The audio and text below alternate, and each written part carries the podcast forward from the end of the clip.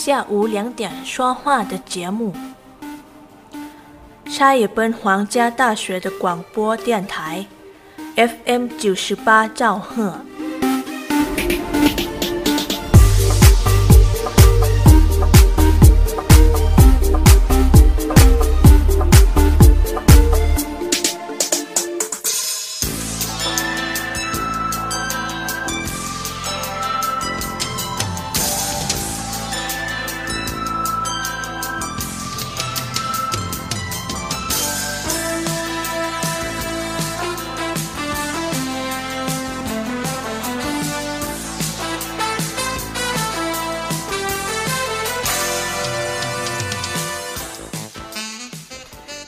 สวัสดีค่ะทุกฟังคะต้อนรับเข้าสู่ช่วงเวลาของรายการคุยกันบ่าย 2 โมงนะคะ วันนี้พบกันบ่ายของวันพฤหัสบดีที่ 6 ตุลาคม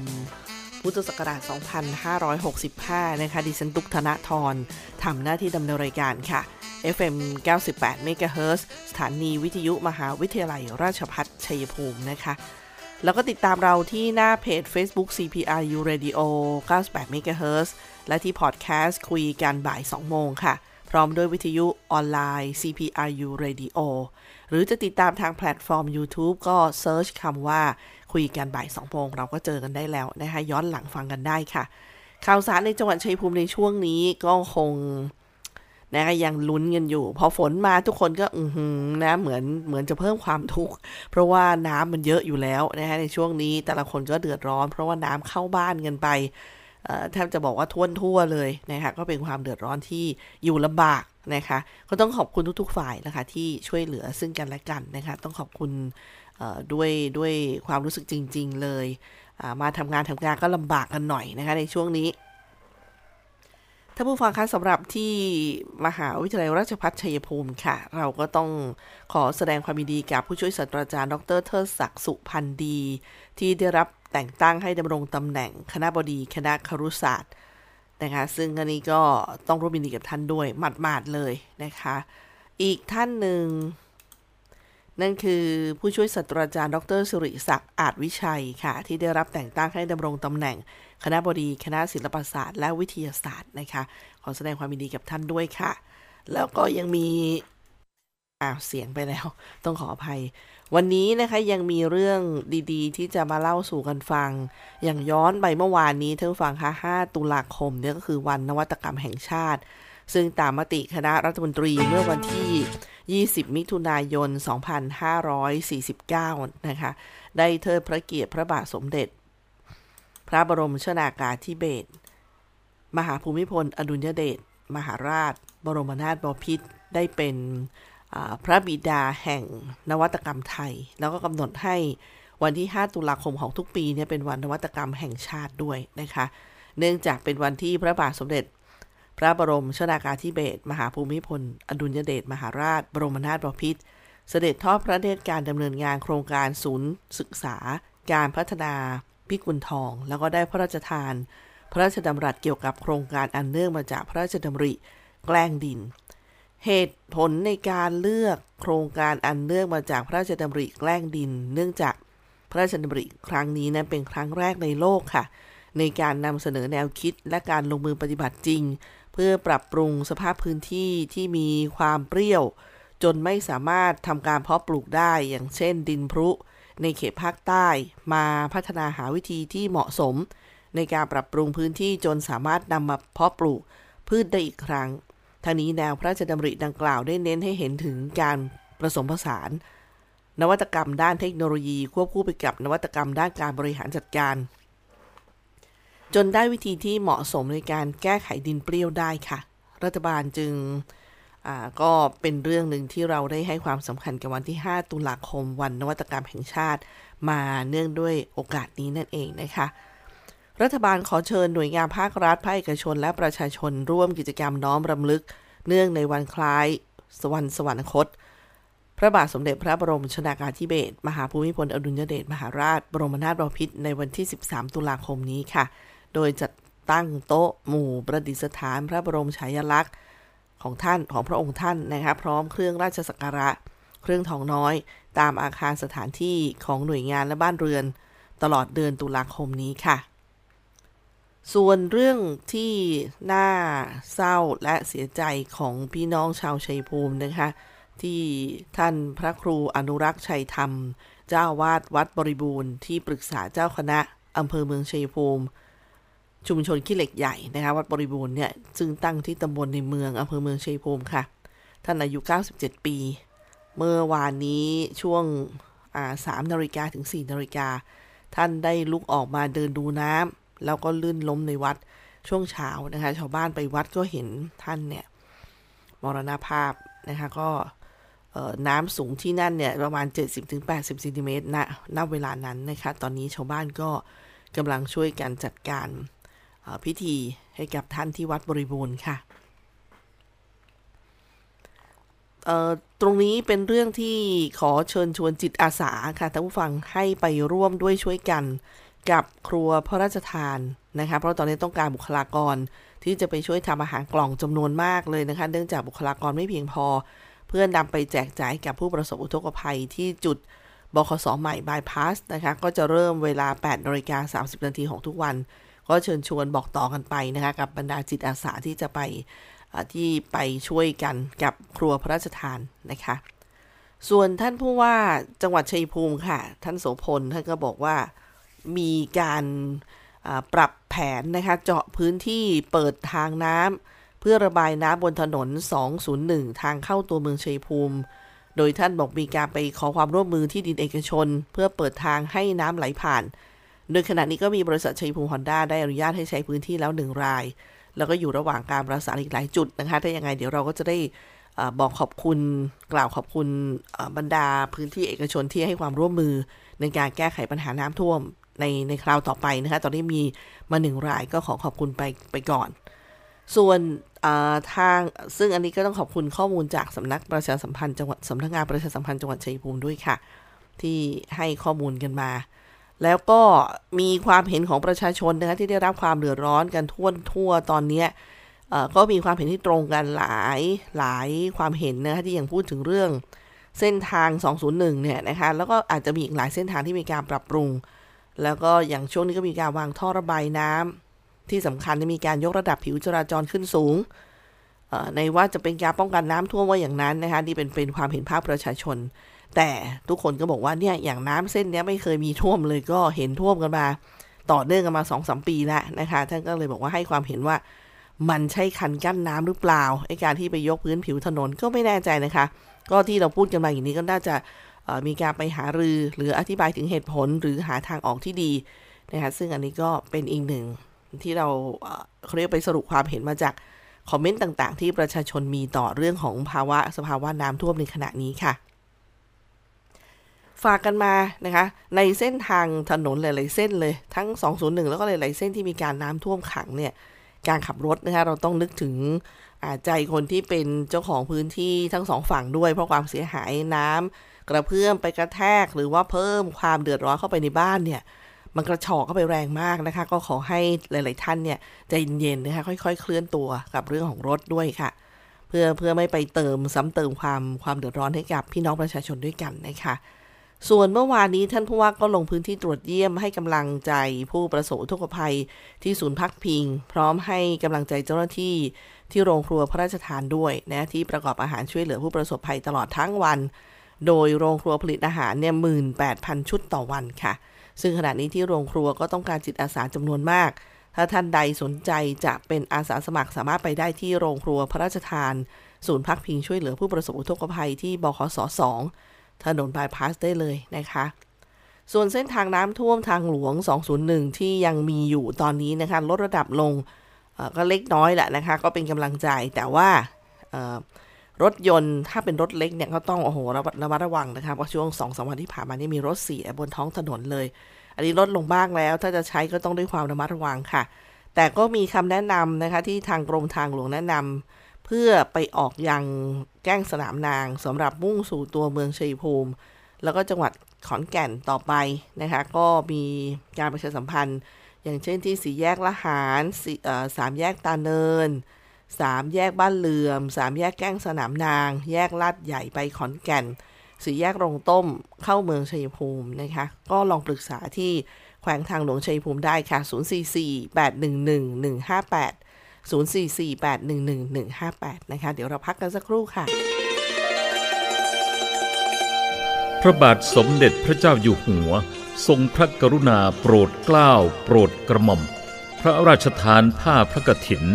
ให้มหาวิทยาลัยราชพัฒชัยภูมิ ตามที่ขอพระราชทานเพื่อน้อมนำไปถวายพระสงฆ์จำพรรษาการท่วนไตรมาสนวัดชัยสามหมอ พระอารามหลวง ถนนชัยภูมิภูเขียว ตำบลช่องสามหมอ อำเภอแก้งเคราะจังหวัดชัยภูมิ ในวันที่ 3 พฤศจิกายน 2565 นี้ พุทธศาสนิกชนร่วมเป็นเจ้าภาพได้ที่ ธนาคารกรุงไทย สาขาชัยภูมิ ชื่อบัญชีกระถินพระราชทาน มหาวิทยาลัยราชพัฒชัยภูมิ เลขที่บัญชี 307 ขีด3ขีด180 62ขีด1 307ขีด3ขีด180 62ขีด1สอบถามเพิ่มเติม โทรศัพท์064 582 4229 64 582 4229 สุขโขปุญญัสสะอุจโย การสะสมขึ้นซึ่งบุญนำความสุขมาให้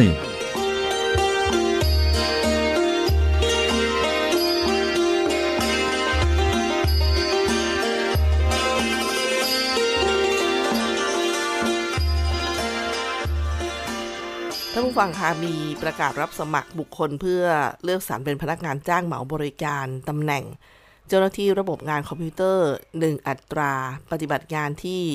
สำนักงานพัฒนาสังคมและความมั่นคงของมนุษย์จังหวัดชัยภูมิค่ะ โดยรับสมัครตั้งแต่บัดนี้ถึงวันที่ 10 ตุลาคมนะคะ ก็ติดต่อได้ที่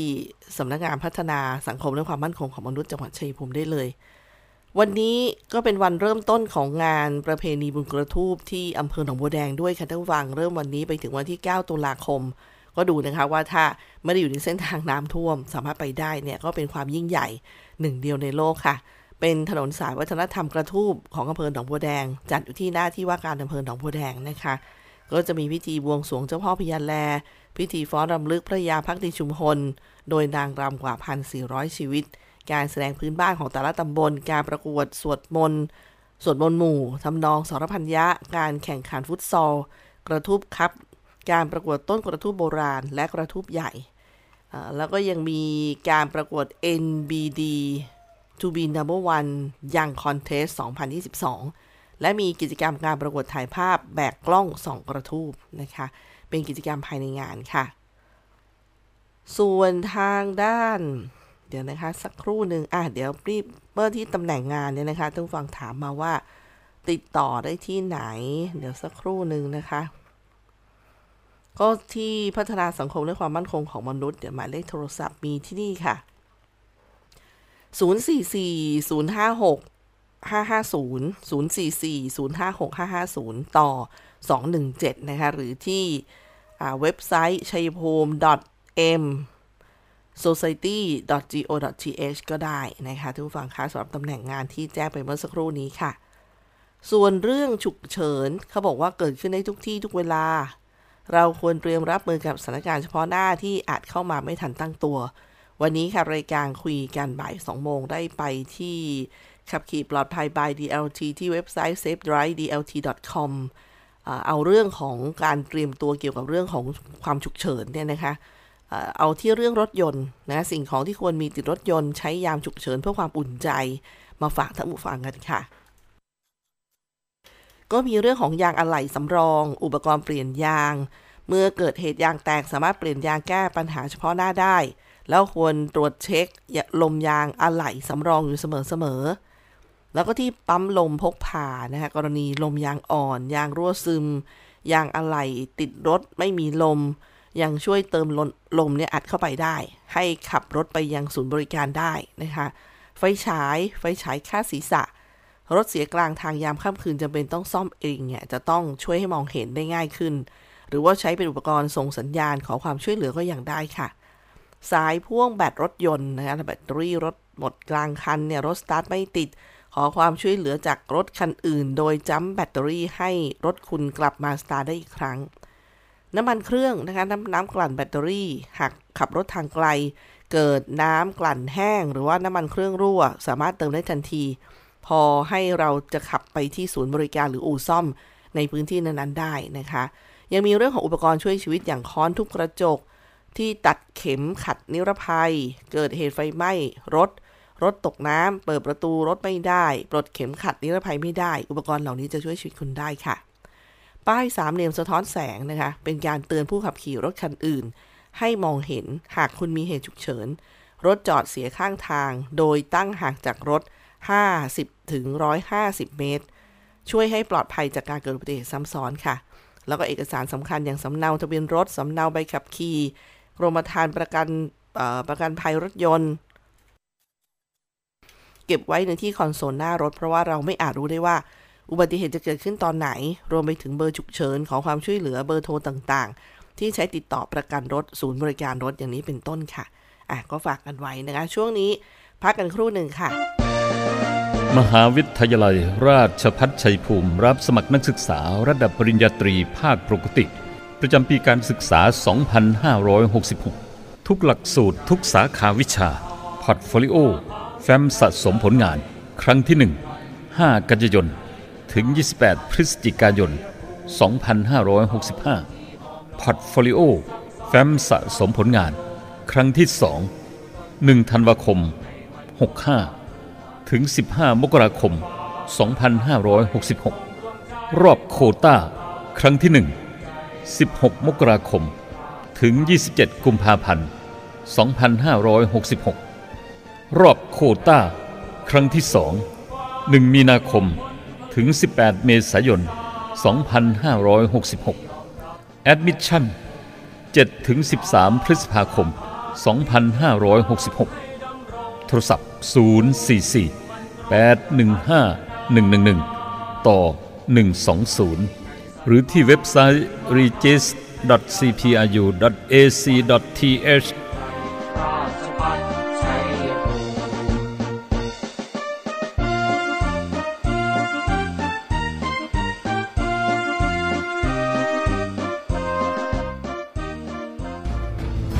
เรามีหน้าที่กำกับดูแลบริษัทประกันภัย ตัวแทนและนายหน้าประกันภัยให้มั่นคงโปร่งใส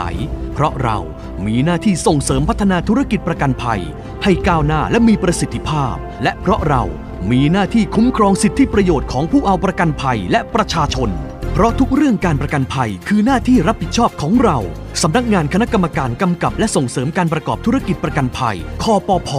สายด่วนประกันภัย โทร 1186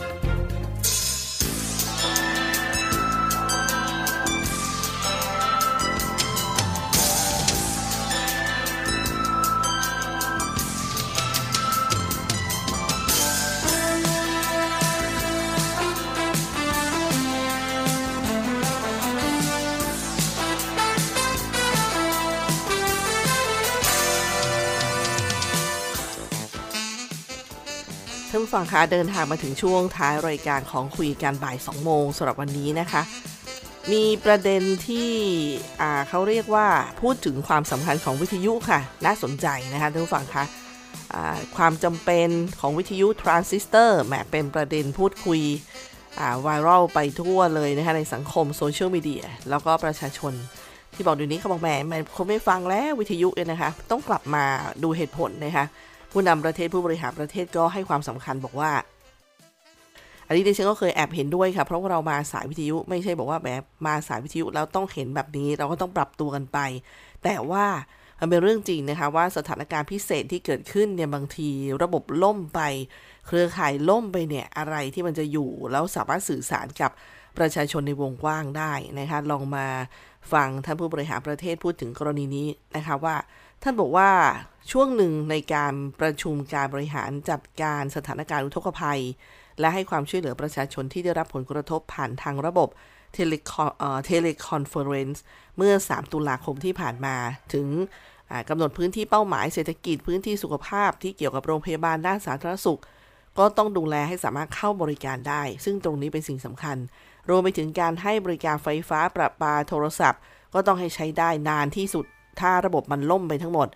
การสื่อสารแจ้งข้อมูลจะทำได้ลำบาก อาจจะต้องไปใช้วิทยุทรานซิสเตอร์ในการออกอากาศแจ้งเตือนประชาชนได้อีกทาง ซึ่งเคยใช้เมื่อปี 2554 เพราะตอนนั้นไฟฟ้าดับหมดนะฮะดังนั้นเราต้องเตรียมแผนตรงนี้ไว้ด้วย ในกรณีอาจเกิดปัญหา ก็คำว่าวิทยุทรานซิสเตอร์ก็หลุดออกมา ก็มีคนไทยกลุ่มหนึ่งนะคะ จับตา แล้วก็กล่าวว่านี่คือความล้าหลังหรือเปล่าขำขันกันไปว่าอย่างนั้นนะคะ แต่กลับกันภายใต้ความขบขันนี้เป็นการแสดงให้เห็นถึงความเข้าใจในปัญหาแบบผู้มี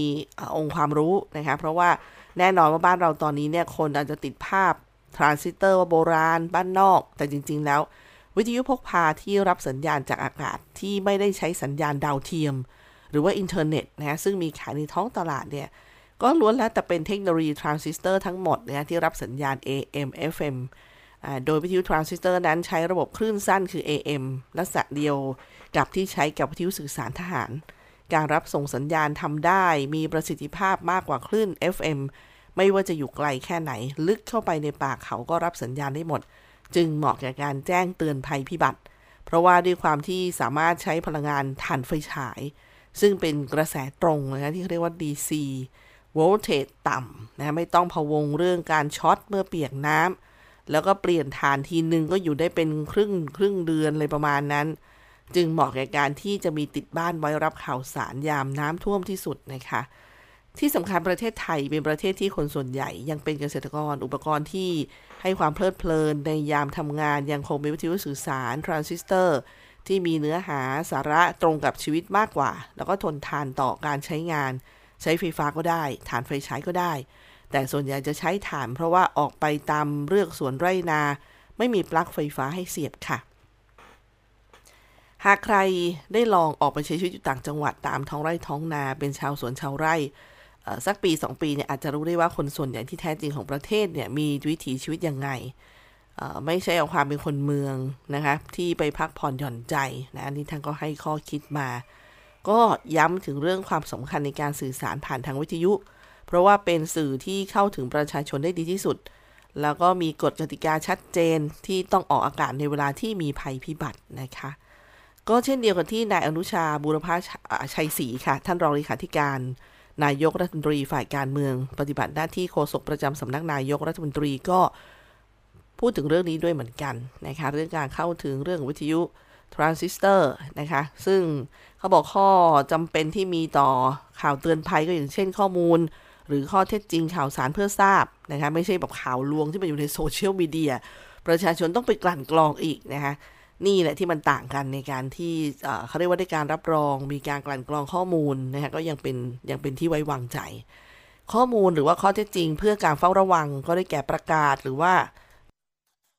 ข้อมูลข้อเท็จจริงเพื่อการแจ้งเตือนประกาศคำสั่งหลักเกณฑ์ใด ๆ ของหน่วยงานภาครัฐ ที่เป็นการกำหนดให้หน่วยงานองค์กรหรือประชาชนต้องปฏิบัติตาม เพื่อการป้องกันหรือระงับยับยั้งความเสียหาย อันอาจเกิดขึ้นจากภัยพิบัติหรือเหตุฉุกเฉินนั่นเองค่ะ ซึ่งท่านบอกว่ายังมีตัวเลขผลสำรวจพฤติกรรมการรับฟังรายการวิทยุทั่วประเทศนะคะจำนวนผู้ฟัง 3,655 คนเนี่ยนะคะอันนี้เป็นการสำรวจนะคะจาก 3,655 คน อ้างอิงจากสำนักนโยบายและวิชาการกระจายเสียงและโทรทัศน์สำนักงานกสทช และสถาบันอาณาบริเวณศึกษา มหาวิทยาลัยธรรมศาสตร์ ที่พบว่าอุปกรณ์หลักในการรับฟังวิทยุจากการสำรวจพบว่าร้อยละ 68.9 ของกลุ่มผู้ฟังวิทยุยังนิยมรับฟังจากเครื่องรับวิทยุ ทั้งจากวิทยุในบ้าน วิทยุพกพา หรือวิทยุในรถยนต์ รองลงมาร้อยละ 19.3 รับฟังจาก โทรศัพท์เคลื่อนที่ผ่านเครือข่ายโทรศัพท์มือถือ ทั้ง 3G 4G และ Wi-Fi ตามมาด้วยร้อยละ 7.8 เป็นการรับฟังจากวิทยุในโทรศัพท์เคลื่อนที่แท็บเล็ตและน้อยที่สุดร้อยละ 0.3 เป็นการรับฟังผ่านเครือข่ายอินเทอร์เน็ต จากคอมพิวเตอร์ตั้งโต๊ะ โน้ตบุ๊กแล็ปท็อปคอมพิวเตอร์พกพา คลื่นที่ใช้ในการรับฟังวิทยุ จากการสำรวจพบว่าผู้ฟังส่วนใหญ่นิยม หรือร้อยละ 85.9 รับฟังรายการวิทยุจากคลื่น FM ตามมาด้วย รับฟังวิทยุออนไลน์ร้อยละ 17.5 และรับฟังจากคลื่น AM ร้อยละ 11.2 ด้านช่องทางในการรับฟังวิทยุออนไลน์ จากการสำรวจพบว่าช่องทางสำคัญที่ผู้บริโภคใช้รับฟังวิทยุออนไลน์คือ การฟังผ่านแอปพลิเคชัน สัดส่วนร้อยละ 65.9 ส่วนการรับฟังผ่านเว็บไซต์ มีเพียงร้อยละ 39.7 ค่ะ นอกจากนี้นะคะพฤติกรรมการรับฟังวิทยุในปีนี้คือ 2022เนี่ยจากข้อมูลจำนวนผู้รับฟังวิทยุคลื่นหลัก ในระบบ FM จำนวน 40 สถานีจากทุกช่องทางในเขตกรุงเทพ และปริมณฑลข้อมูลการโฆษณาผ่านสถานีวิทยุกระจายเสียงคลื่นหลัก ในระบบ FM ในเขตกรุงเทพ และปริมณฑลจำนวน 36 สถานีนะฮะสำรวจจาก 36 สถานีอ้างอิงจากบริษัท The Nelson Company ประเทศไทยจำกัดนะฮะจะเป็นบริษัทโฆษณายักษ์ใหญ่เลย ได้ระบุถึงพฤติกรรมการรับฟังวิทยุในปี 2022 จำนวนผู้ฟังวิทยุรายเดือน แยกตามช่วงอายุนะคะ generation โดยข้อมูลล่าสุดในเดือนสิงหาคมปีนี้ ผู้ฟังกลุ่ม Gen X คืออายุ 40-59 ปี เป็นกลุ่มที่ฟังวิทยุมากที่สุดนะคะถึงกว่า 3.5 ล้านคน รองลงมาคือผู้ฟังกลุ่ม Gen Y คืออายุ 20-29 ปี ฟังวิทยุกว่า 3.3 ล้านคน ขณะที่ผู้ฟังกลุ่ม Baby Boomer อายุ 60-71 ปี ฟังวิทยุสูงเกือบ 2 ล้านคน แล้วก็ผู้ฟังกลุ่ม Gen Z คือกลุ่มอายุ 12-19 ปีก็มีการฟังวิทยุถึงกว่า 800,000 คนนะซึ่งตัวเลขข้อมูลนี้สามารถยืนยันได้เป็นอย่างดีค่ะว่า ช่องทางการสื่อสารผ่านวิทยุเป็นช่องทางที่ยังได้รับความนิยม และเข้าถึงประชาชนทุกกลุ่มทุกวัยนะคะ ซึ่งยิ่งในตอนนี้สถานการณ์ปัจจุบันที่ไทยประสบภัยธรรมชาติอย่างต่อเนื่องเนี่ยก็เป็นเหตุที่ก่อให้เกิดความเสียหายต่อชีวิตทรัพย์สิน แล้วก็สิทธิเสรีภาพของประชาชนในวงกว้าง การปฏิบัติงานของผู้ประกอบกิจการกระจายเสียง และกิจการโทรทัศน์จึงมีความสำคัญ ในการเผยแพร่ แล้วก็นำเสนอข้อมูลข่าวสารที่จำเป็นต่อการเตรียมพร้อม เพื่อป้องกันแก้ไขและบรรเทาเหตุภัยพิบัติ หรือเหตุฉุกเฉินที่เกิดขึ้น หรือคาดหมายได้ว่าจะเกิดขึ้นในอนาคต ซึ่งในช่วงที่เกิดอุทกภัยในหลายพื้นที่ของประเทศนะคะะซึ่งตรงเนี้ยคณะผู้บริหารประเทศก็ให้ความสำคัญการสื่อสารถึงประชาชนทุกช่องทางในการสื่อสารเพื่อแจ้งเตือนประชาชนผ่านทุกช่องทางไปถึงชุมชนหมู่บ้าน ให้ประชาชนรับทราบ แล้วก็เตรียมความพร้อมในการรับมือต่อสถานการณ์อุทกภัยในเบื้องต้น ซึ่งวิทยุถือได้ว่าเป็นสื่อที่ยังเข้าถึงประชาชนได้ดีที่สุด มีแทบทุกตำบล ทุกอำเภอ มีความเสถียรมีกฎกติกา ที่ชัดเจนที่จะต้องออกอากาศในเวลาที่มีภัยพิบัตินะคะ อันนี้ก็เป็นเรื่องหนึ่งที่ภาคภาครัฐได้ให้ความสำคัญ มีผลสำรวจจากกสทชนะคะท่านผู้ฟังคะช่วงนี้ยังมีเรื่องเตือนภัยค่ะ บอกว่าช่วงนี้มิจฉาชีพ แอบอ้างเป็นเจ้าหน้าที่ของรัฐบอกให้ add ไลน์และคลิกลิงก์บนหน้าเว็บไซต์ปลอม เพื่อหลอกดาวน์โหลดแอปพลิเคชันที่สามารถควบคุมมือถือเราได้ จากระยะไกล แล้วก็อาจกลายเป็นศูนย์เงินทั้งบัญชีได้นะคะ ก็ขอให้มีสติทุกครั้ง อย่าหลงเชื่อใครง่าย แล้วก็ติดตามข่าวสารภัยการเงินอยู่เสมอนะคะเหมือนที่เรานำมาแจ้งทุกฟัง เป็นข้อมูลจากธนาคารแห่งประเทศไทยค่ะ บอกในปีนี้ปีหน้าเขาบอกว่าทุกคนยังต้องช่วยการประหยัดไฟนะคะกฟผหรือการไฟฟ้าฝ่ายผลิตเนี่ยเตือนว่าค่าไฟจะแพงไปถึงปีหน้านะคะ ซึ่งอันนี้ก็คือนายประเสริฐศักดิ์เชิงชวโนรองผู้ว่าการยุทธศาสตร์และโฆษกของการไฟฟ้าฝ่ายผลิตแห่งประเทศไทย ท่านได้พูดถึงแนวโน้มค่าไฟฟ้าในปีหน้า จะทรงตัวระดับสูงต่อไป เนื่องจากราคาเชื้อเพลิงหลัก โดยเฉพาะก๊าซธรรมชาติ ผันแปรตามราคาน้ำมัน ขณะที่ไทยยังต้องพึ่งพาก๊าซ LNG นำเข้าถึง 20%ที่มีราคาสูงมาก หากสงครามรัสเซียยูเครนยังยืดเยื้อต่อเนื่องนะคะ แล้วก็ยิ่งทำให้ราคาก๊าซ LNG มีแนวโน้มแพงมากอีกด้วย เช่น ถ้าราคาก๊าซ LNG อยู่ที่ 50 ดอลลาร์สหรัฐ ต่อล้าน BTU จากปัจจุบันอยู่ที่ 40 ดอลลาร์สหรัฐต่อล้าน BTU เมื่อเทียบเป็นหน่วยค่าไฟฟ้าของไทย จะสูงถึงกว่า 13 บาท 30 สตางค์ต่อหน่วย ดังนั้นหากผู้ใช้ไฟฟ้าร่วมกันประหยัด หรือว่าใช้ไฟฟ้าให้น้อยลงมากที่สุดจะทำให้ก๊าซ LNG เนี่ยนะคะในการใช้นะคะในการลงทุนต้นทุนค่าไฟก็จะตับลงด้วย อันนี้ก็สั้นๆนะคะส่งท้ายว่ายังต้องประหยัดกันท่านผู้ฟังคะที่มาที่ไปก็เป็นแบบนี้นี่เอง เดี๋ยววันนี้หมดเวลาของรายการคุยกันบ่าย2โมงแล้วนะคะ ต้องขอบพระคุณท่านผู้ฟังที่ ให้เกียรติดตามรับฟังค่ะ ดิฉันตุ๊กธนาธรทำหน้าที่ดำเนินรายการ สวัสดีค่ะ